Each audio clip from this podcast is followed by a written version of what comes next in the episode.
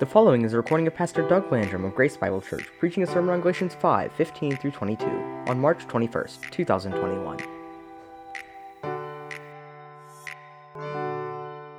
If, uh, if you're in our house, um, well, really over the last uh, year, for some reason we've watched The Patriot about four hundred times. Ashley and I are suckers for war movies.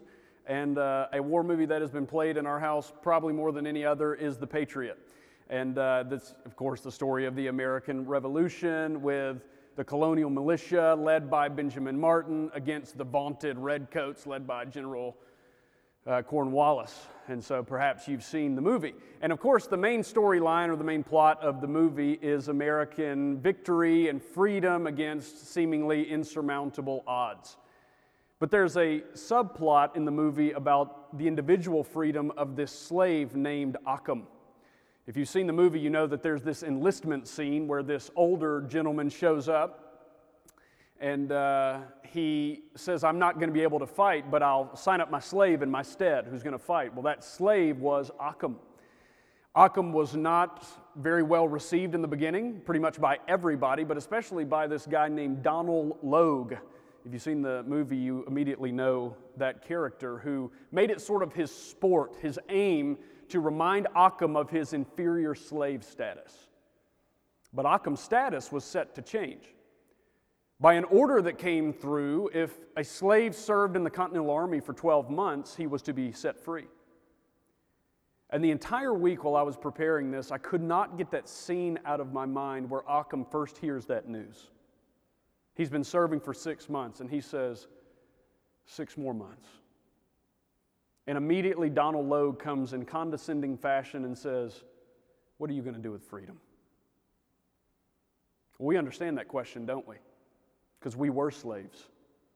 And yet we are the people, if you're in Christ, who have been set free by faith in Christ, not because of our service, but because of His. And what I wanted to do, just to start off tonight, is to take a moment to celebrate how free we are in Christ. Christian, if you're a Christian in the room, and if you're not, then listen because this could be you. But if you're a Christian in the room, you have been set free from bondage to the law which condemned you in your sin. Over the past couple of weeks, we've read these verses, Galatians four, thirty-one to fifty-one. So then, brothers and sisters, we are not children of a slave woman, but of the free woman. And listen to this. It was for freedom that Christ set us free. Therefore, keep standing firm and do not be subject again to a yoke of slavery. It was for freedom that Christ set you free. And because we have been freed by having our sins forgiven from the bondage of the law which condemned us, we no longer are slaves to the fear of death. Which is why the writer to the Hebrews says, therefore, Hebrews two, fourteen to fifteen, since the children share in flesh and blood, he himself likewise also partook of the same, so that through death he might destroy the one who has the power of death, that is the devil, and watch this, free those who through fear of death were subject to slavery all their lives. We are the people who are not afraid to die, because for us death is gain. Why? Because the sting of death has been removed, because our sin has been forgiven, and there is no condemnation. Which is why Paul says in First Corinthians fifteen, fifty-four, death has been swallowed up in victory. Where, O death, is your victory? Where, O death, is your sting? The sting of death is sin, and the power of sin is the law. But thanks be to God who gives us the victory through our Lord Jesus Christ. Amen? We're the people who know Romans eight, one. There is therefore now no condemnation for those who are in Christ Jesus, for the law, the Spirit of life has set me free from the law of sin and death, for what the law was powerless to do, weak as it was through the flesh, God did by sending His own Son in the likeness of sinful flesh, and as a sin offering, He condemned sin in the flesh. He did what we could not do. We're the people who know what John eight, thirty-six really means when Jesus says, if the Son sets you free, you will be free, what? Indeed. Amen? We're free. If you are in Christ by faith, you are free. And immediately when you say that to yourselves, you can almost imagine the Judaizers coming over the Galatians' shoulders, or maybe your own inner legalist saying, what are you going to do with freedom? If you've been saved by grace through faith apart from the works of the law, you know what you're going to do with freedom? You're going to be lawless. You're going to sin with license, aren't you? You ever heard that argument before? If you believe that salvation is by grace through faith, well, you just do whatever you want.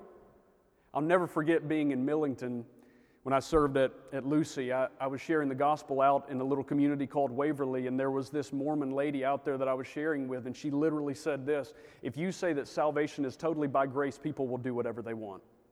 You ever heard that? By the way, that's not a new argument. They told Paul the same thing.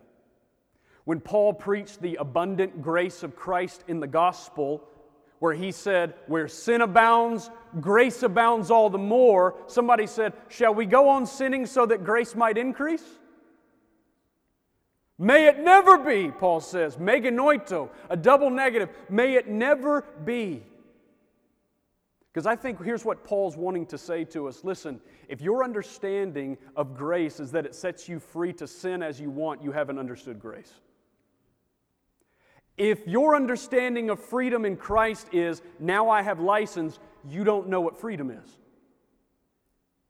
Because Titus two, eleven to thirteen says, the grace of God has taught us to deny ungodliness. Paul would say this: if you know what it is to be condemned in your sin rightly, justly, you deserve it. And then you know what it is to be freed by the free grace of Christ so that you are not under condemnation, but you have been set free. That doesn't motivate you to sin freely. It motivates you to love fully. I'll say that again. The grace of God, rightfully understood, doesn't motivate you to sin freely. It motivates you to love fully, or else you haven't understood it. Amen? Now, listen to this. This is what Paul says in Galatians chapter five, verse thirteen, right before the passage that we're on tonight. He said, for you were called to freedom, brethren, only do not turn your freedom into an opportunity for the flesh, but through love serve one another. Now, I want to tell you there, the word, phrase, opportunity, or don't give your flesh an opportunity to gratify itself.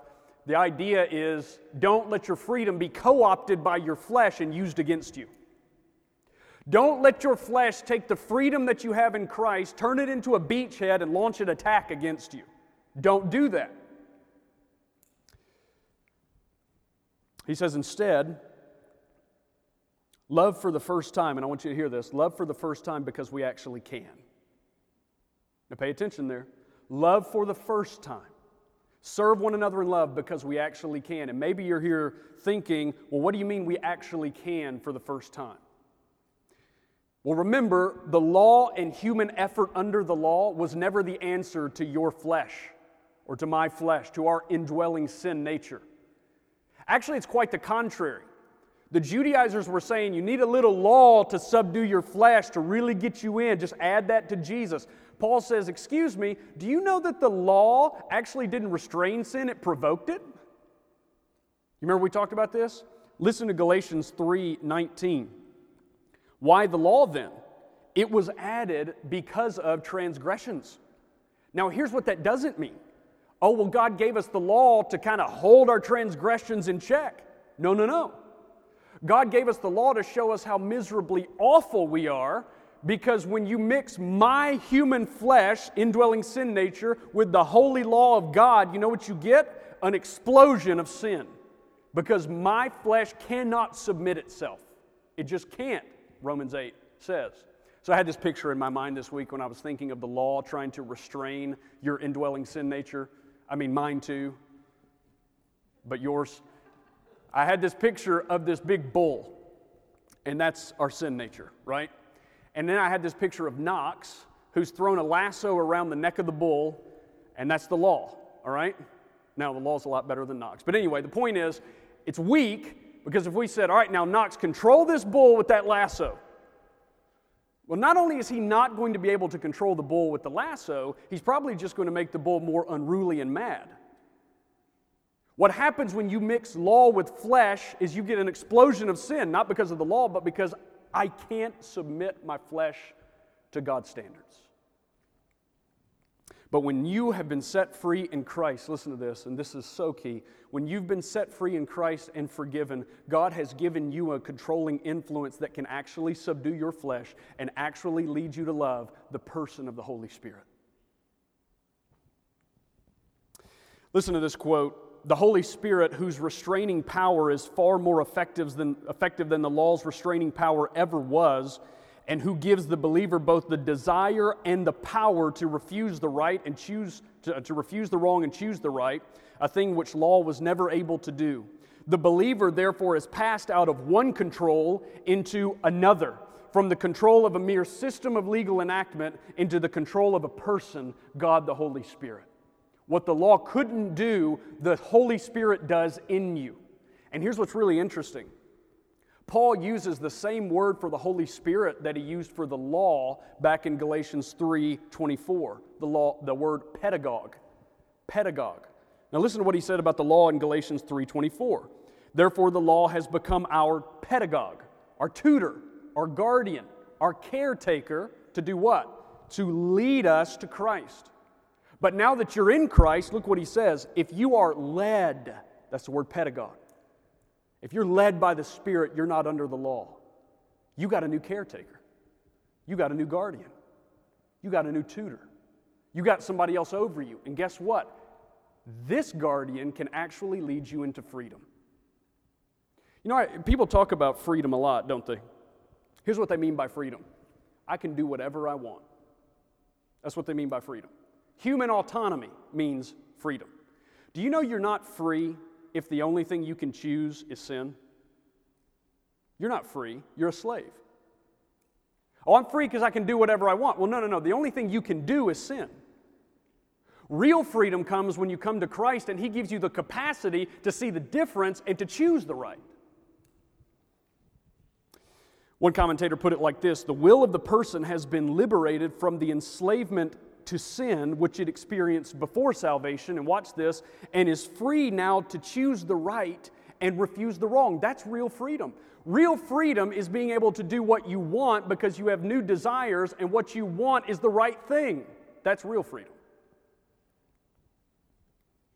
Real freedom is being able to do whatever you what, what you want, and it being the right thing, and not be punished for it.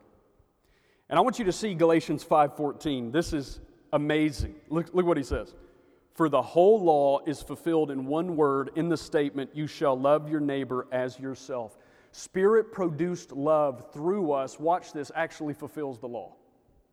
You're like, "Paul, have you lost your mind? You've been, you have been telling us for four chapters that we cannot fulfill the law. And now you're saying, love produced by the Spirit fulfills the law." He's like, "Yep." You want to know how you can fulfill the law? Don't try to fulfill the law in your own flesh. Instead of trying with human effort to fulfill the law to be right with God, you trust that Christ did it for you, and as you surrender yourself to Him, He lives His life through you and produces love in you, which is the fulfillment of the law. It's a totally different way to, way to live. And Jesus said, when they asked Him, "What's the greatest commandment?" Remember what He said? "You shall love the Lord your God with all your heart, soul, mind, and strength, and you shall love your neighbor as yourself." He said, "On these two hang the law and the prophets." What is the fulfillment of the law? Love. God's love. And it's only possible through the Spirit. That should have been a slap in the face to the Judaizers, who were telling them that, hey, if you just get you a little bit of law in here, you'll be law-keeping. Paul's like, no, no, no. Don't try to fulfill the law. Trust Christ that He's done it for you, and then His life produced in you is the fulfillment of the law. So that's amazing. And I want you to hear this paradox again, because I'm telling you, this is, this is such a battle in the Christian life not to get this backwards. Listen to this. Here is the paradox again in its fullness. Living out the righteousness of the law does not result in a right relationship with God. Rather, being in a right relationship with God through faith in Christ results in living out the righteousness of the law. You got that? Got to get that down. Living out the righteousness of the law doesn't give you a relationship. Relationship produces this. The Christian, through the power of the indwelling Holy Spirit and not through the dynamic of his or her own efforts to be righteous, manifests a life of increasing growth in righteousness. Isn't that amazing? Not about your effort. It's about your death and your surrender. So what are you going to do with freedom? What are you going to do with freedom? Here are the summons. Don't use it as an opportunity to cover up your sin, to use it as an opportunity for license, but through love serve one another because now, listen, you can. And Paul says, how? And he spends the next section from twenty-six, from twenty-five on, sorry, sixteen on to explain how. He wants to tell you how to serve one another through love and not to use your freedom as a license. And it's through the Holy Spirit, okay? So we're going to get there. But before we do, I want to give you an invitation tonight, okay? I want you to know this comes from a heart of love. And I'm, I'm preaching to myself before I'm preaching to you, okay?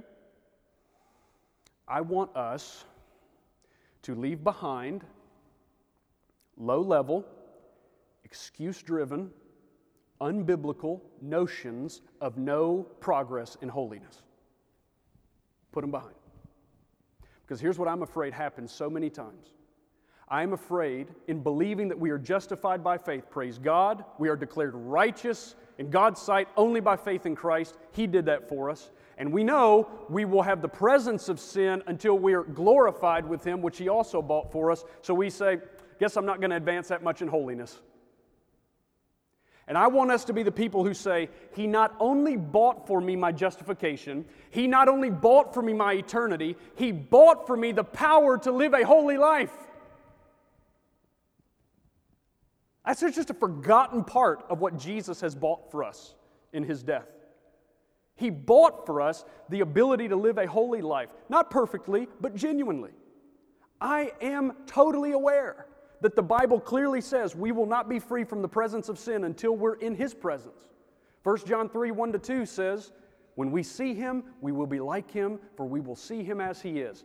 I believe it. I believe that. The Bible teaches that. But listen, the Bible also clearly teaches that God has given us His Spirit so that we might live holy lives. Not perfectly, but yes, sincerely.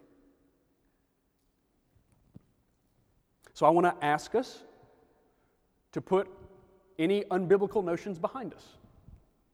And I want us to say, God, if You've empowered me to live a holy life, then I want to run after You. I want to throw off every weight. I want to throw off the sin that so easily entangles. I want to set my eyes on Jesus, and I want to run after You because You've given me the power to do that.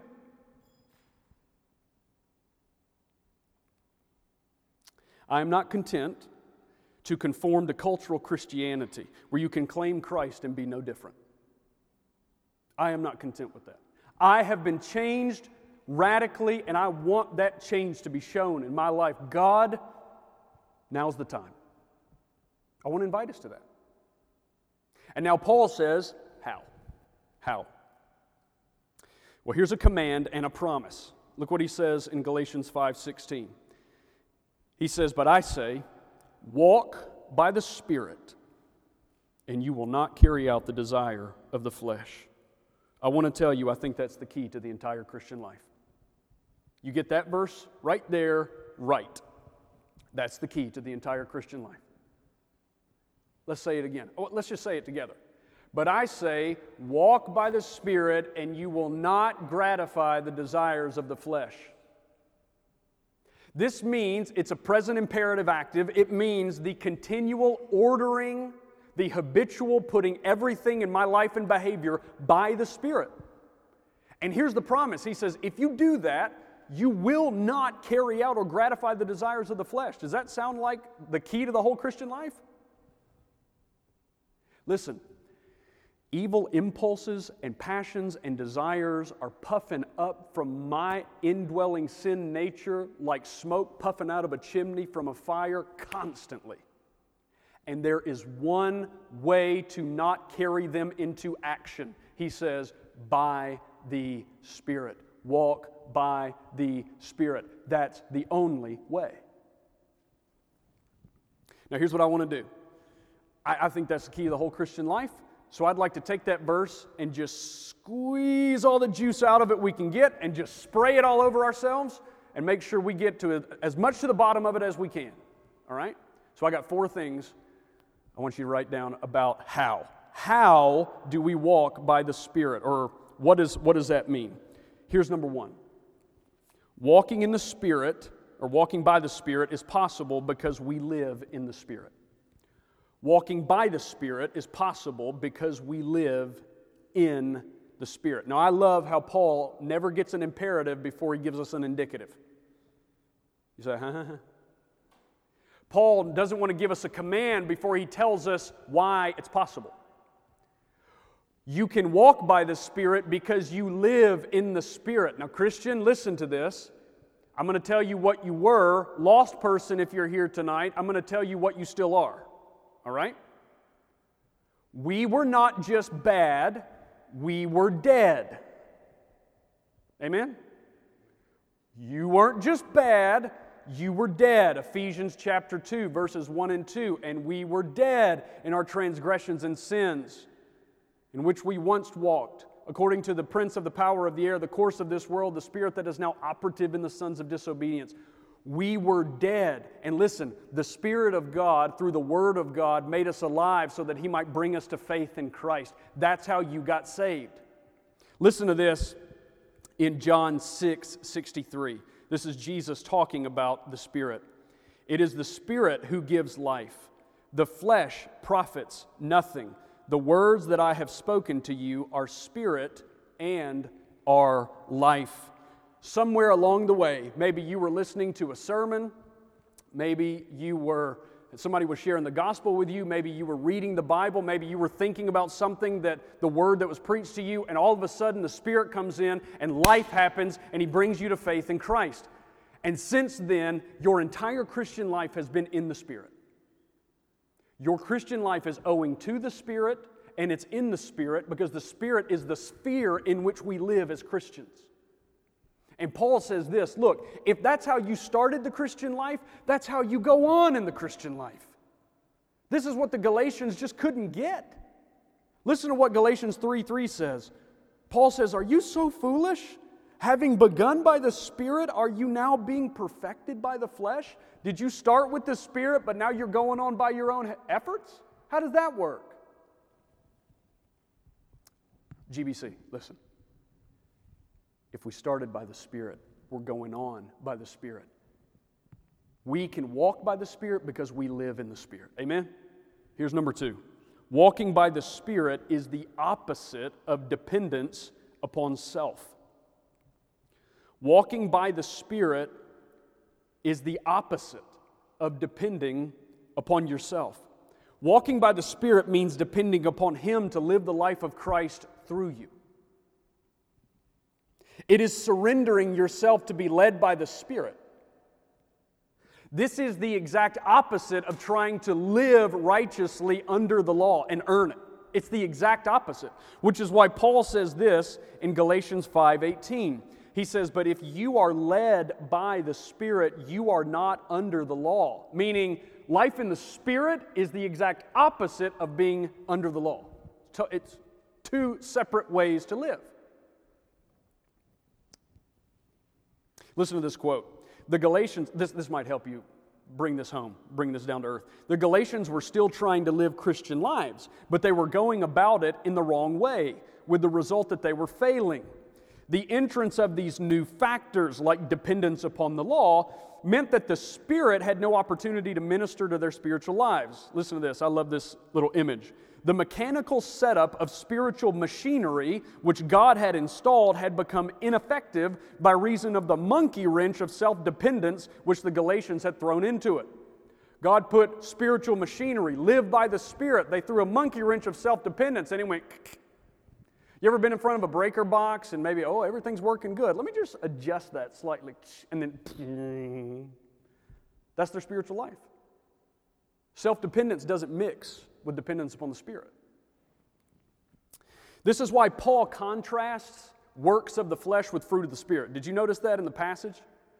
Listen to Galatians five nineteen and then Galatians five twenty-two. He says, now the deeds of the flesh are evident, or the works of the flesh are evident. But now listen to Galatians five twenty-two. But the fruit of the Spirit, you see the difference? If you want to try to work in your flesh under the law, the only thing your flesh is going to give you is that catalog of sins we're about to read about in just a second. But the fruit of the Spirit works totally differently, because it's not about your work, it's about your dependent connection to the vine. Now, now let me just remind you, in John chapter fifteen, the command is not to bear fruit. The command is what? Abide. Remain. Remain in me. Abide in me. Listen to John fourteen, uh, John fifteen, four to five. He says, abide in me and I in you, as the branch cannot bear fruit of itself unless it abides in the vine, so neither can you unless you abide in me. I am the vine, you are the branches. He who abides in me and I in him, he bears much fruit, for apart from me you can do nothing. Fruit bearing is not about your work. Fruit bearing is about your dependence so that he works in you. Totally different. The Holy Spirit has given the believer a new nature, and the sweet influences of that nature are constantly permeating the activities of, of the believer's will as the believer keeps himself yielded to the Spirit. Now, maybe you're saying, okay, great, I understand fruit-bearing, works of the law, two totally separate things, but help me out here. How do I walk by the Spirit? How do I walk in dependence upon the Spirit? Well, I want you to write down two words right here, okay? Two words I want you to take with you. Walking is, a, this is a great illustration. I love that Paul used this word. It's almost like he was inspired by the Holy Spirit.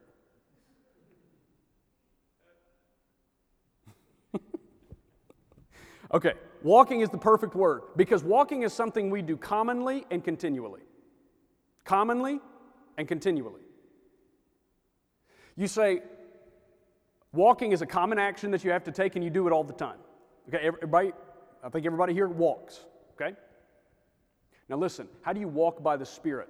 It is the continual use of the common means of grace.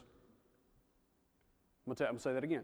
It is the continual use of the common means of grace. You say, what you talking about? Walking in dependence on the Spirit is the habitual use of the regular means of grace He's given us, through which He bears fruit. Listen to this quote, and it'll help you understand what I mean by common means of grace. The Spirit, J I. Packer says, works through means, through the objective or common means of grace, namely biblical truth, prayer, fellowship, worship, and the Lord's Supper, and with them through the subjective means of grace, where what, whereby we open ourselves to change, namely thinking, listening, questioning oneself, examining oneself, admonishing oneself, sharing what's in one's heart with others, and weighing any response they make. Now listen, we often think of the Spirit of God and His work like these ecstatic gifts or these phenomenological experiences. Oh, He was like slain in the Spirit. The Spirit works through common means of grace. Listen to what J I. Packer continues. He said, the Spirit shows His power in us not by constantly interrupting our use of these means with visions, impressions, or prophecies, but rather by making these regular means effective to change us for the better and for the wiser as we go along. Habit forming is the Spirit's ordinary way of leading us on in holiness. Love, joy, peace, patience, kindness, goodness, faithfulness, gentleness, self-control, all of them are habitual ways of thinking, feeling, and behaving. You say, is that biblical? I'm going to give you one example. When Paul talks about what it is to be controlled by the Spirit in Ephesians five eighteen, you can probably quote this verse. Here's what he says. Don't be drunk with wine, for that is dissipation, but what? Be filled with the Spirit. This is not complicated. Paul says, do you want a, the Spirit to control you? Just think about how wine controls you. If you drink a lot of wine, you're going to get drunk. And when you get drunk, that wine starts to control you. He says, don't do that. But here's a principle. Do you want to get controlled by the Spirit? Drink a lot of the Spirit. Help me out, Paul. Uh, where do I drink a lot of the Spirit again? Well, let's go to Colossians chapter one, and I want to show you Paul uses the same word, filled, plerōō, here in Colossians one, and I think this is an example of the means of grace by which the Spirit works. Listen to Colossians one, nine and ten. He says, "For this reason also, since the day we heard, we have not ceased to pray for you and to ask that you may be filled with the knowledge of His will in all spiritual wisdom and understanding." Now stop right there. The word filled, plerōō, is the same word that you find in Ephesians five eighteen. Filled with the Spirit, here it's filled with the knowledge of His will and all spiritual wisdom and understanding. Question, do I find the will of God, the knowledge of His will, by going, oh. Is that how I find it? Where do I find it? What did you, Cassie, you just said it. In His Word. In His Word. Now, do you see what Paul's doing here?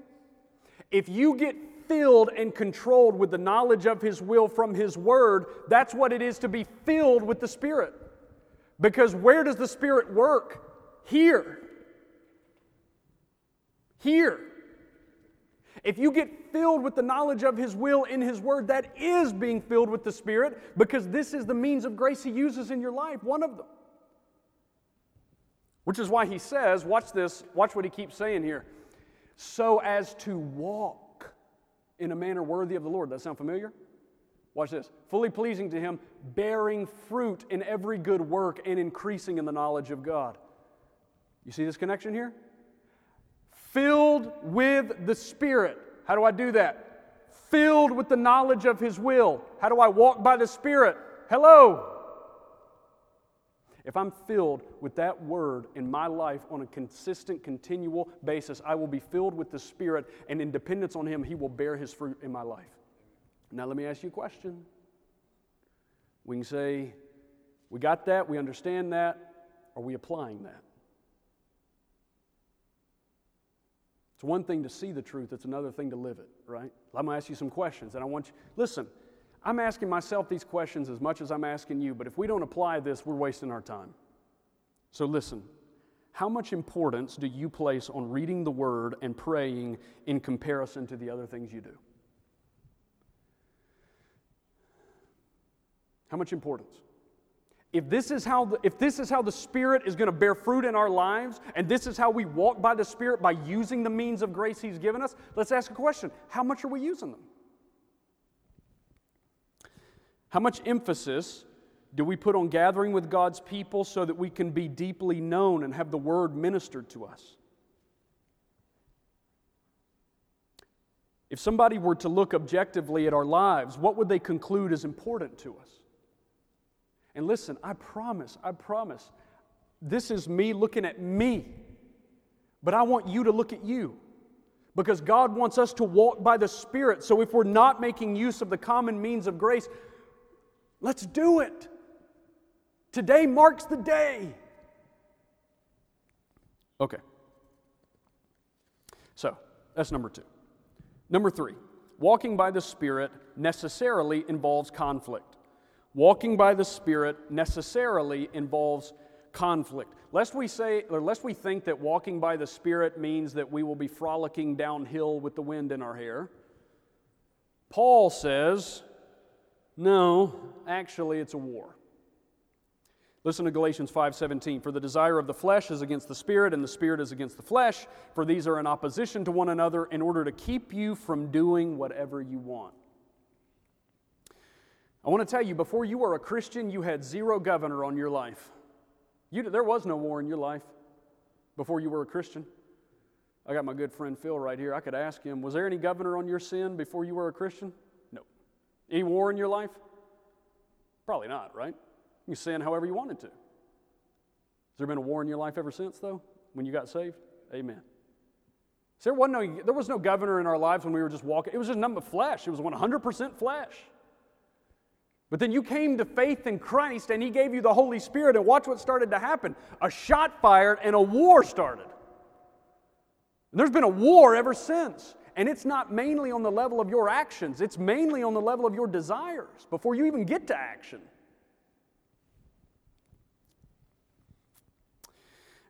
A guy with the last name Burton said, "The flesh opposes the Spirit, so that men may not do what they will in accordance with the mind of the Spirit. And the Spirit opposes the flesh, that they may not do what they will after the flesh. Watch this. Does the man choose evil? The Spirit opposes him. Does he choose good? The flesh hinders him.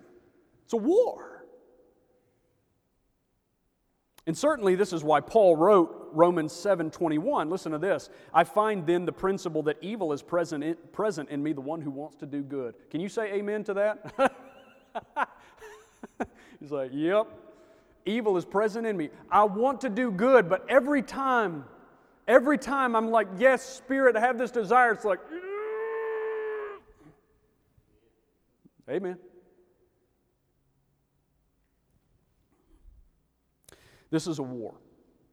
So I want to safeguard us from a couple of errors here. Number one is the error that life will be easy. It won't. Praise God for eternity with Jesus. But when you signed up to be a Christian, you signed up for a war. So this is not peacetime. This is wartime, not against other people, but against me. I mean, me against me, and you against you. Here's the second thing. If it is a war, then the action that's needed is not passive. The action that is needed is violent. Look at Galatians five twenty-four. Now those who belong to Christ Jesus have crucified the flesh with its passions and desires. Does that sound like a passive action? It's interesting if you compare this passage with Galatians two twenty, which says this, I have been crucified with Christ. It is no longer I who live, but Christ lives in me. Watch this. When you came to faith in Christ, you were united in His death and you were united in His life, such that His death is your death and His life is your life. Whatever He died to, you died to, and whatever He lives to, you live to. Which is why Paul says in Romans six, ten, and eleven, listen to this. And the death that He died, He died to sin once for all. But the life that He lives, He lives to God. That's my identity. The power of sin when I came to Christ was broken in my life because Jesus died to sin and He lives to God. And that's my identity because I was united with Him. Now, Paul says, if that's who you truly are, make that practical in your life by not surrendering your members to sin. Say, that's who I really am. I'm dead to sin, so don't be used for sin. Which is why he says in verse eleven, even so, consider yourselves, reckon yourselves dead to sin, but alive to God in Christ Jesus. Here's what's interesting, though, in the passage in Galatians five. Galatians two twenty says, I have been crucified. That's passive. I have been crucified. Somebody crucified me. Galatians five makes us the executioner. Those who are in Christ Jesus have crucified the flesh with its passions and desires. Now, now listen. Whenever we came to faith in Christ, it was as if we were taking the nails and banging them into our old man to put him up on that cross. And the war of the Christian life is to not let him down. Because he sure enough wants to get off. The war of the Christian life is not letting him off the cross. John Stott put it this way, we must not only take up our cross and walk with it, but actually see that the execution takes place. We are actually to take the flesh, our willful and wayward self, and nail it to the cross. Now listen, being crucified was a painful way to die. And how many of you know that to deny your flesh will often be painful? Keeping that man up on that cross sometimes is painful, isn't it? Especially when you've been wronged. And all your flesh wants to do is come back at that person. Ooh, it would feel so good, wouldn't it? Painful. It's also gradual.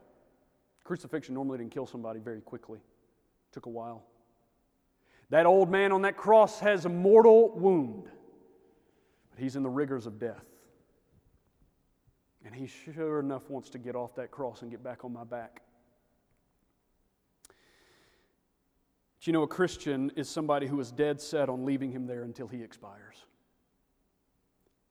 I love the way that John Brown put it. He said, true Christians do not succeed in completely destroying the flesh while here below, but they have fixed it to the cross and they are determined to keep it there till it expires.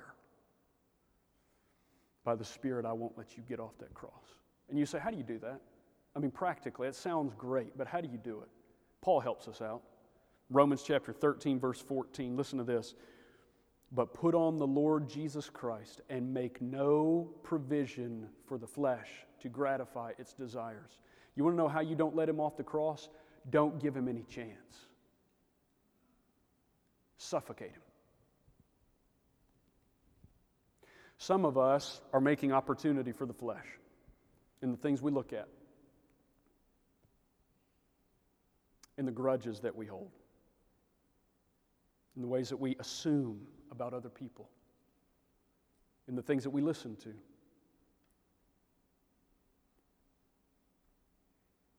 We're making provision for the flesh. And Paul says, this is violent. You don't give it an opportunity, because when it gets an opportunity, I promise you, and you know this by experience, your flesh will grab that opportunity and turn it against you, won't it? It's so quick. And I'm not saying we're going to do this perfectly, but we've got to be the people that say, I'll cut my hand off and gouge my eye out in order to make sure that I'm not giving my flesh an opportunity to co-opt opportunities against me. So whatever I got to remove from my life, whatever I've got to do, whatever it takes, Lord, I'm not going to give my flesh an opportunity against me. There's a lot more we could say about that, but here, here's the last one. Walking by the Spirit is evident. Walking by the Spirit is evident. I want you to know it's not hard to recognize somebody who walks by the Spirit versus somebody who walks in the flesh. Amen? It ain't hard. This is not hard. There's no need to be confused here. It seems like the Galatians were a little bit confused. So Paul says, let me help you out. The deeds of the flesh are evident, meaning it's not confusing when somebody's walking in the flesh. Because here's what their life looks like. Sexual immorality, impurity, indecent behavior, idolatry, witchcraft, hostility, strife, jealousy, outbursts of anger, selfish ambition, dissensions, factions, envy, drunkenness, carousing, and things like these.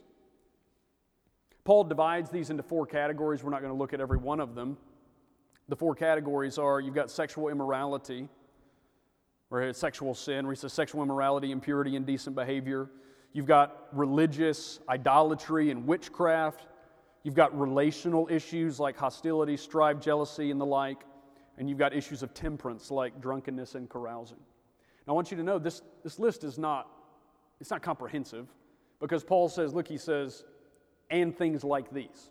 So I'm not giving you a comprehensive list of, like, so if you don't see these sins in your life, you're good. No, okay, wait a second.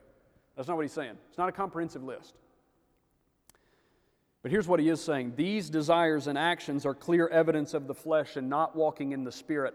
Watch this. So much so that if these are the pattern of your life, Paul says you don't have the Spirit at all. He says those who do such things will not inherit the kingdom of God. If the pattern of your life looks like that, you are not a kingdom citizen. And just to make sure we understand that, he says in Galatians six eight, for the one who sows to his flesh will from, from the flesh reap corruption, but the one who sows to the Spirit will from the Spirit reap eternal life. If you spend your life sowing to the flesh, you don't know God. I was talking to a parent recently, um, not here, but who was very concerned about a child, and the child was asked, hey, did, aren't, aren't you a Christian? And the answer was, yes, I, I prayed I prayed the prayer back when I was a kid. And ever since then, there has been nothing in their life to even remotely suggest that this person is a Christian. And I want to tell you, our churches are filled with people like that. There's no evidence that they ever were born again or have been led by the Spirit. They made this one quote-unquote decision in their life earlier, sometime back, and whenever they say, are you a Christian, when they're challenged, oh yeah, yeah, I did that already. No, no, no. You didn't do that already if your life looks like that.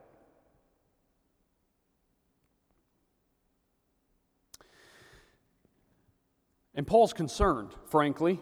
he's concerned about the Galatians. And did you notice that he put a special emphasis on the third category, the relational issues? Listen to, I mean, he's got some stuff in the other categories, but now listen to all he puts in this category. He says hostility, strife, jealousy, outbursts of anger, selfish ambition, dissensions, factions, envy. I think he puts a special emphasis right there because the Galatians, with this reintroduction of dependence on the law, their flesh was co-opting that striving for human, human merit into pride, where they started competing with each other. You know what starts happening when you start competing with other, with other people in the church? Dissensions, factions, envy, selfishness, outbursts of anger, jealousy, et cetera. Paul said in Galatians five fifteen, "But if you bite and devour one another, take care that you are not consumed by one another." He says in verse twenty-six, "Let us not become boastful, challenging one another, envying one another." You, you see his focus? You guys have set up the law again, like you got to depend on that to be righteous. And you know what your flesh has done? It's used it as an opportunity to make you prideful. And in your pride, now you're fighting. If you've read Mere Christianity, you probably know this quote by C S Lewis, but he says, listen to this, this is, take this away with you, this is so good. He said, "Pride gets no pleasure out of having something, only out of having more of it than the next man." Is that true? Now listen to what he says. "It is the comparison that makes you proud, the pleasure of being above the rest. Once the element of competition is gone, pride is gone." If you're not competing with somebody, pride's gone. And I want to tell you, competition has no place in the church of God. We're not competing because we are on the same level of dependence upon the Spirit, or otherwise we're not walking by the Spirit. And there's no, there's nothing I'm gaining over you or you're gaining over me. And I want you, when you think, the first moment where you think, you know, that person is getting, getting honored a little bit more for what they're doing in the church, or this or that or the other, and then competition starts to rise up, you need to say, that's not from the Spirit. Can't be from the Spirit. Put it to death. But just as evident as a life given to the flesh is a life given to the Spirit, because he says, "But the fruit of the Spirit is love, joy, peace, patience, kindness, goodness, faithfulness, gentleness, self-control. Against such things there is no law." That's the exact opposite of the list he gave us that the flesh produces. You see, they're in opposition. And he says there's no, against such things there is no law, because when you walk by the Spirit, what the Spirit is going to produce in your life is lawful. It's the fulfillment of the law. So here's, here's some questions. Here's some questions. When you look at these lists, what characterizes you more? And how do we need to repent and begin to walk by the Spirit? What difference would it make in your personal life, in your family, in our church, in this community, if we were a church full of people walking by the Spirit? What are you going to do with freedom? Interestingly, at the end of the movie, if you've seen The Patriot, you know that Occam, the slave, gets past his twelve months of service. And at the Battle of Cowpens, he's standing right by Donald Logue. Donald says, "It's been more than twelve months. Occam says, "I'm here now of my own accord." Freedom didn't lead him to leave. It led him to serve. We're free, brothers and sisters, but let's not use our freedom to serve our flesh, but to serve one another in love. And you say, how? Walk by the Spirit. Let's pray. Father, thank you for your love for us. Thank you for your word to us. We confess that so often we do not walk by the Spirit. So I pray, help us, Lord, to set aside all those things that would stand in the way of us making priority for your word, and priority for prayer, and priority to be with your people, and priority, Lord, to confess, and priority to let the word be ministered to us. Lord, we don't want to let our freedom to become a license. I pray that the Spirit of God would be unleashed in our church, and that your people would walk by the Spirit. Lord, I pray for those who may be here and do not know Christ. I pray that by your Spirit, you would begin their Christian life by opening them to taste and see for the first time that Jesus is good, and that they are in desperate need of a Savior, and that He is the only way. Jesus, we give ourselves to you. I pray this all in Jesus' name. Amen. If you have questions about this message or Grace Bible Church, please contact us at info at g b c lakeland dot org or visit our website, g b c lakeland dot org. Thank you for listening.